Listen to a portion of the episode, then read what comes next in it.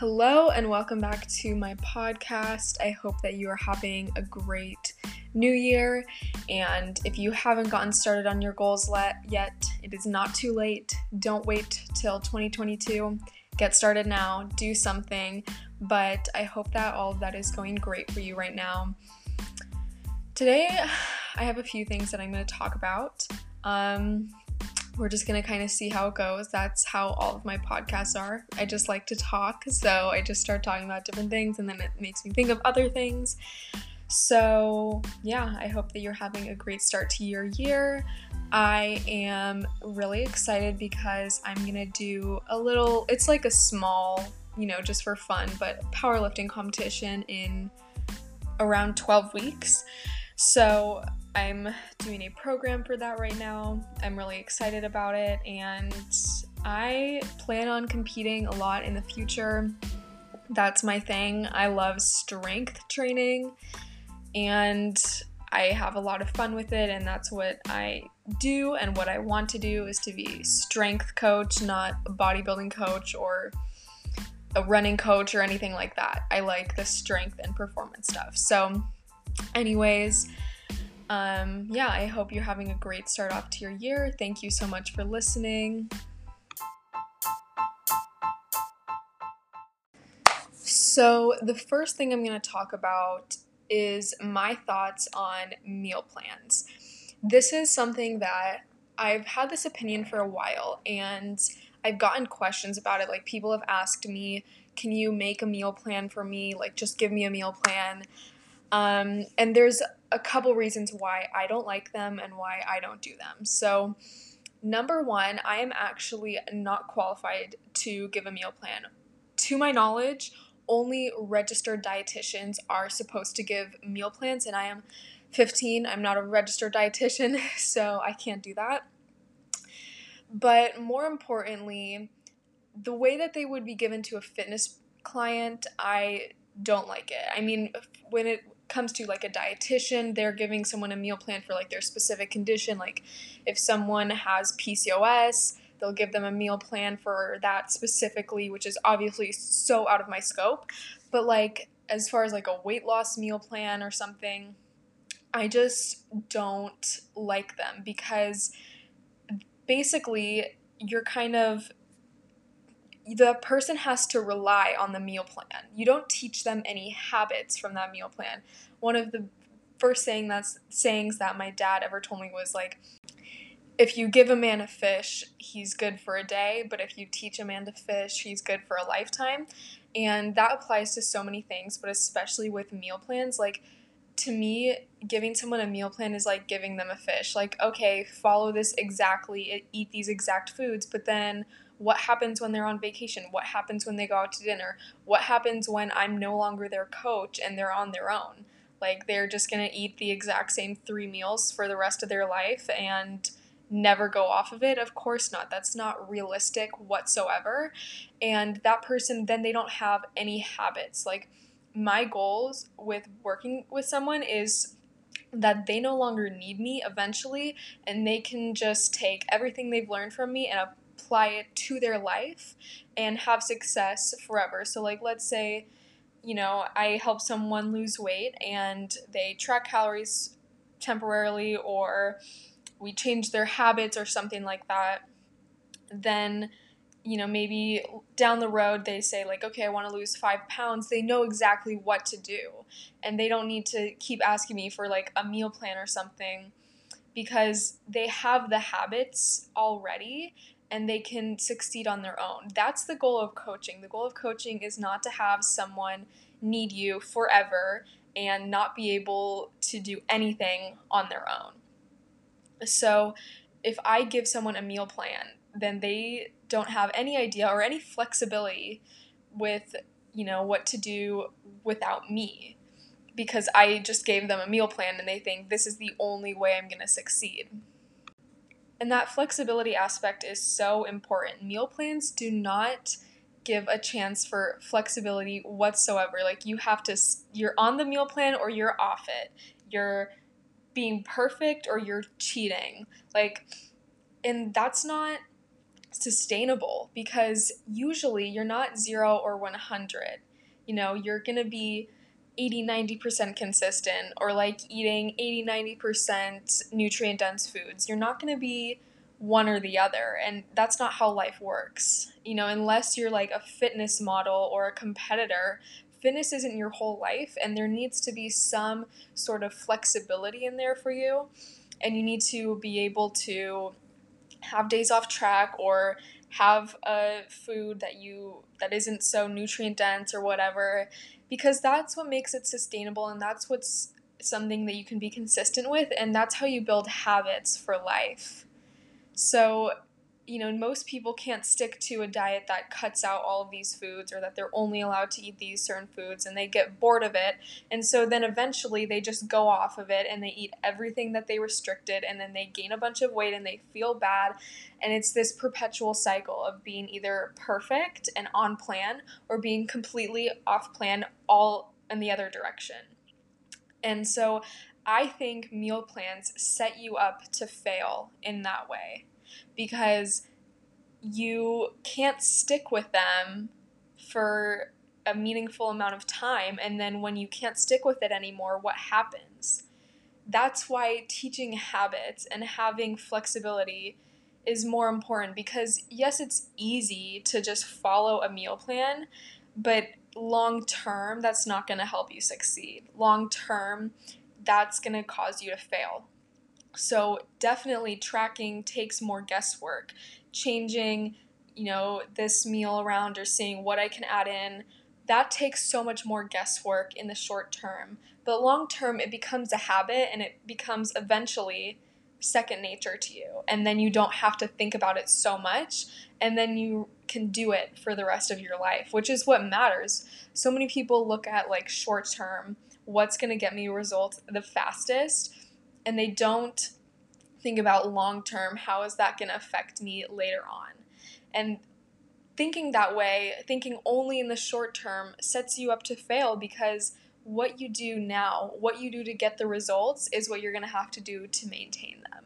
So thinking about what is sustainable for me what can i be consistent with what can i do for the next five years of my life that is actually what's going to help you and no one wants to hear that like yeah, it takes time, it takes work. No one wants to hear that, but it's the truth. I'm not going to lie to you.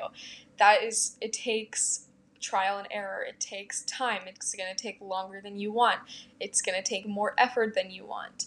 But eventually, you'll get to a point where it's just habit and where you can do it for the rest of your life, which is what matters.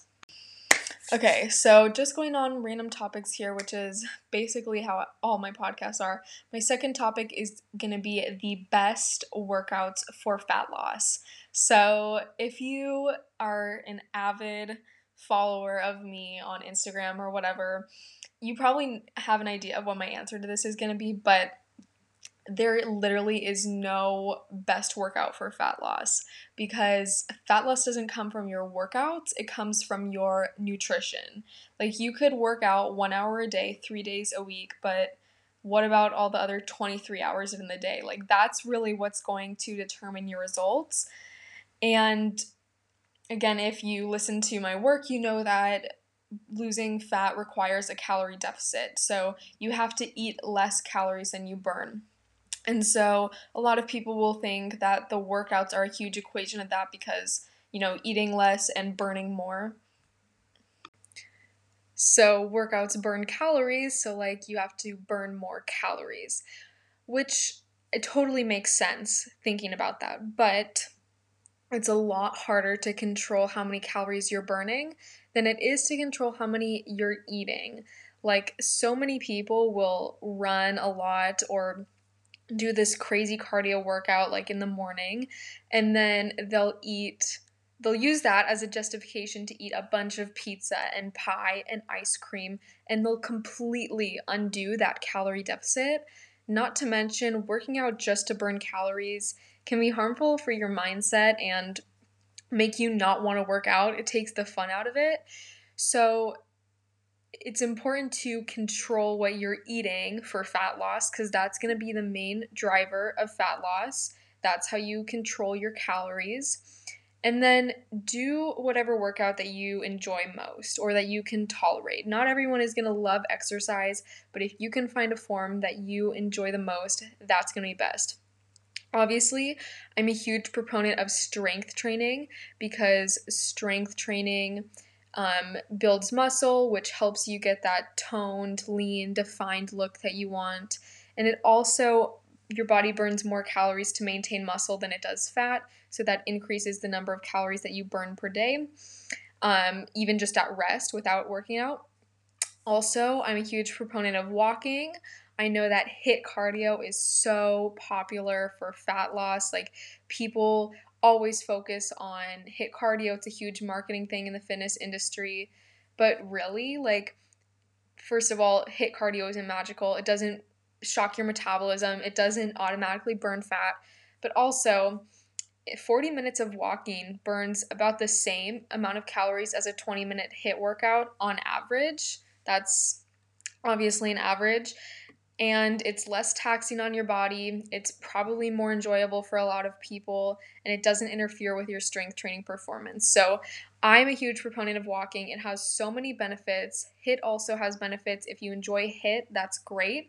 But you don't have to do HIIT cardio to lose weight. You don't have to run to lose weight. You don't have to sprint or do all these things. You don't even technically have to exercise to lose weight, but you should still exercise.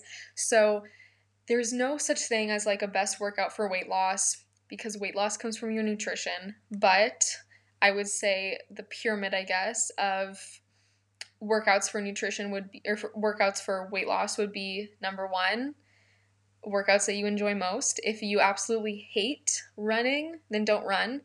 And if you absolutely hate strength training and you don't really care about building muscle or getting strong at all, then don't strength train. So that's the foundation of it.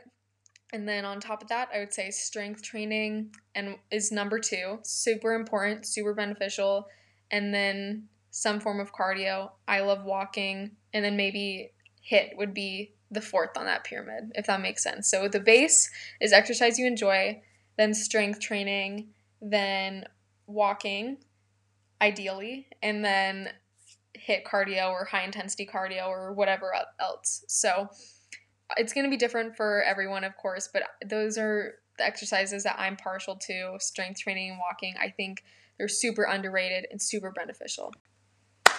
Okay, so the next topic is going to be about protein, which is super common in the fitness industry. Like people always talk about protein and for a good reason. So, protein is important for building and maintaining muscle.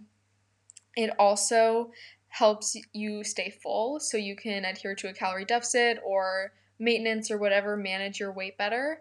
And it also slightly increases your um, TDEE or total daily energy expenditure because it burns a little bit more calories to digest protein than it does carbs and fats.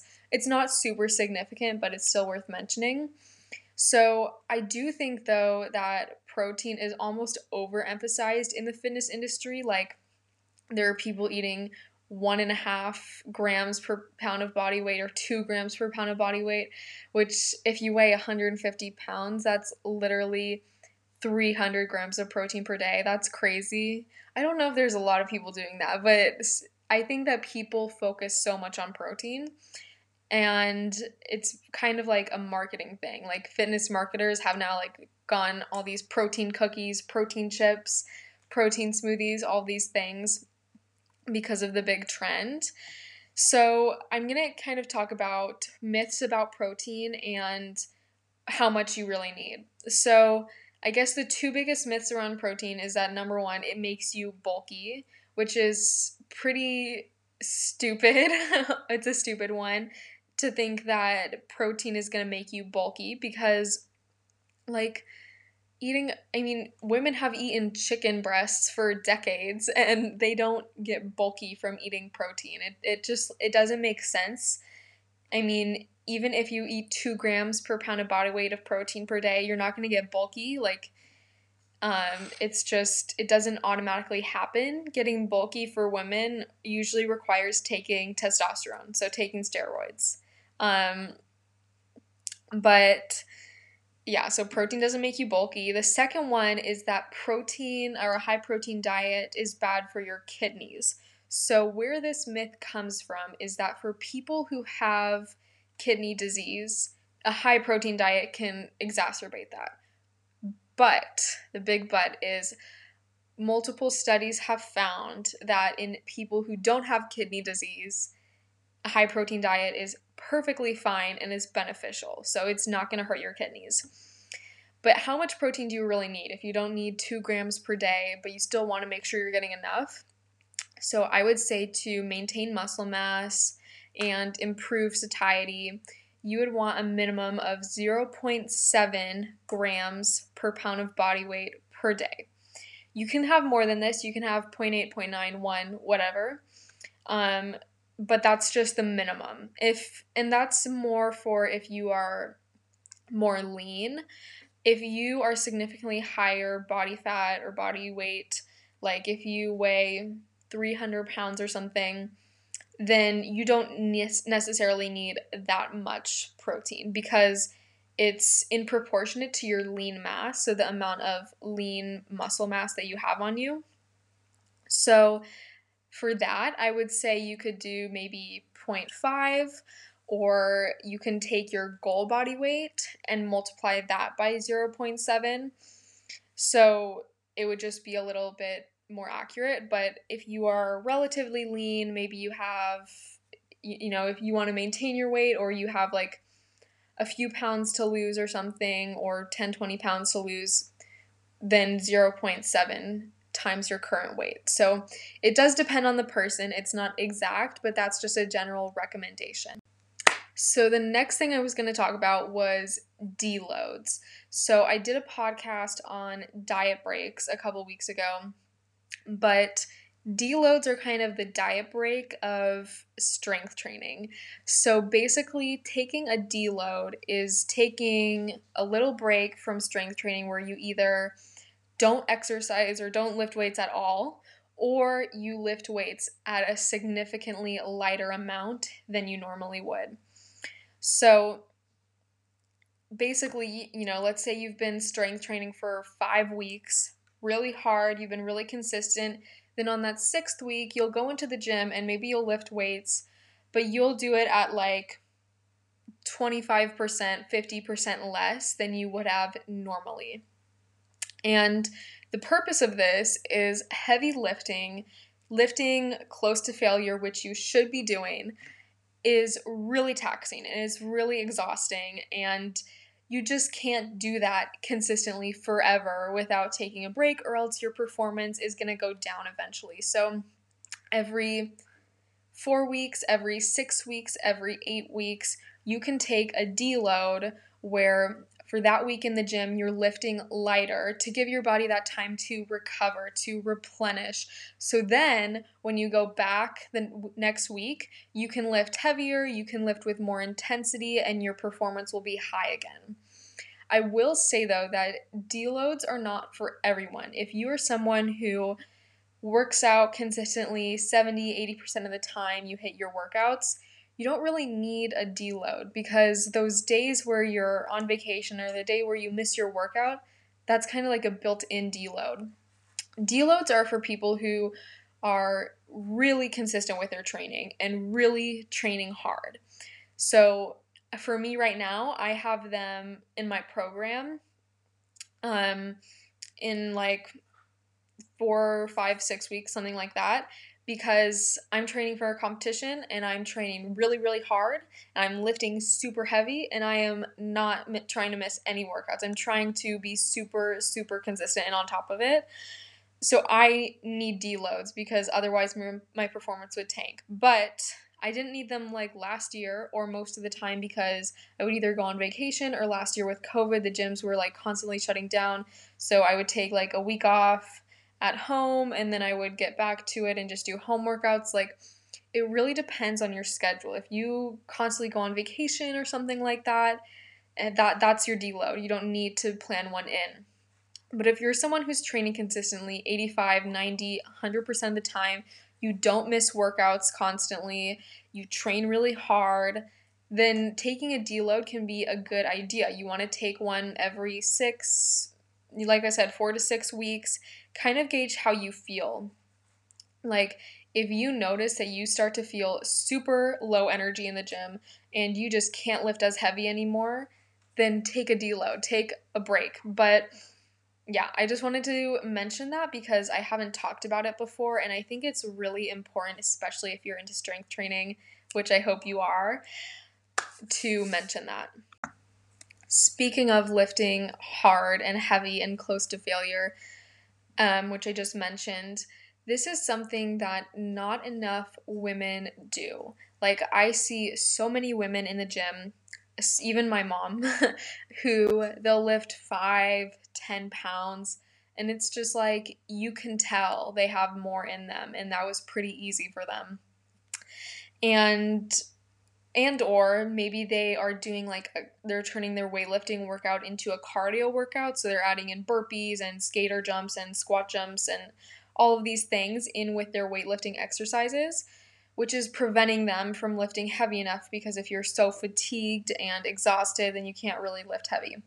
So it's important that you are lifting heavy and i mean like you should be grunting. You should have to like reframe your thoughts and just take a deep breath before those last two reps in a set. You should be struggling to get the weights up. That is what lifting heavy and pushing hard looks like. It's not where you can have a full blown conversation with someone while you're doing a set of deadlifts.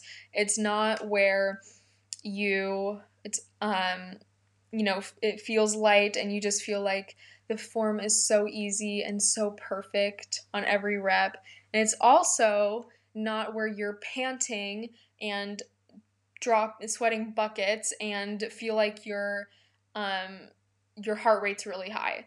So your heart rate will go up and yes you'll be sweating but it's not when i say pushing hard that doesn't mean like cardio that doesn't mean like try to keep your heart rate up as much as possible and don't rest it means rest in between sets lift heavy and close to failure. Failure is literally where you cannot get the weights up, where you are failing. Lift close to that, or even at that sometimes, right? You should not be allowed, like, if someone were to put a gun to your head, you shouldn't be able to do 20 more reps. That means that the weight's too light. Or, you know, add more tension, time under tension, whatever. But if you have, say, 3 by 10 Romanian deadlifts, though that last rep should be super hard, like almost where you can't do it. If you have 3 by 10 bicep curls, totally okay to go to failure on a bicep curl. Like you should not be able to get the weight up for another rep. So, a great way to gauge this is called RPE, which is rate of perceived exertion. So, basically, they use a scale of 1 to 10 10 being complete failure and one being completely far from failure. So if you had 10 reps in a set, then 10 out of 10 uh, RPE would be complete failure on that 10th rep. You want to be training at least at a 7 on your working sets. So obviously for a warm up set, this is different. Um, you're just working up to it. But on those working sets, the, on the main sets, you want to be at RPE of at least seven. You don't have to go to 10 on everything. Going to failure on like a bench press is dangerous. You could smash your neck, um, especially if you don't have a spotter. But going close to failure is necessary if you want to get strong and you want to build muscle. Another um, measurement that goes with this is RIR, called reps in reserve. So it's like the opposite. If you have RPE 7, then you have RIR 3. That's how many more reps you could do once you finish 10 reps. You'd never want more than like a 3 RIR on your working sets. So you never want less than a 7 RPE, never more than a 3 RIR.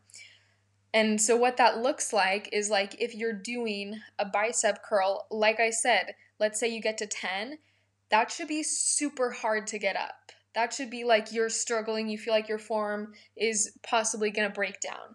That's what training hard looks like. And you got to do that on every exercise. So that also means increasing the weight over time because what a 7 RPE is for you now might be a 3 in like 4 months, right? So you need to increase the weight week by week and focus on lifting heavy and pushing hard with enough intensity. That's what intensity means. Um, because if you're training at a four or a five, then you're not actually stimulating muscle growth. You're just kind of warming up the muscles. Once you get to an eight, seven, eight, nine, that's where you're breaking down your muscles and where you're stimul- stimulating new growth and new strength gains. So you need to make sure that you are training hard enough. That's not a five pound dumbbell. That's not, oh, this f- feels so easy for me. Lift heavy, push the intensity. It should not be easy, which also means you need to rest in between sets. I see so many people not taking enough rest in between sets. Like they'll be adding in burpees or just trying to keep their heart rate up as much as possible. But you need to actually rest in between your sets in order to put in enough effort. Because if you're so fatigued and your heart rate's up all the time and you're just panting and sweating and tired and out of breath, you're not going to be able to lift heavy enough and with enough effort in order to reach your goals and, you know, build get stronger, build muscle, whatever, because that requires lifting heavy, like I said, having a high exertion of effort, high RPE you need to do that in order to see results. And in order to lift heavy, you need to take rest. So, a lot of times we think that like more is better and we just have to work out more days a week and do less rest, have a higher heart rate, do more exercises, more cardio, all of these things, but that's actually not what you need to do. Consistency with less days a week, with more rest, with less exercises, but with more effort, is actually what's going to help you see results.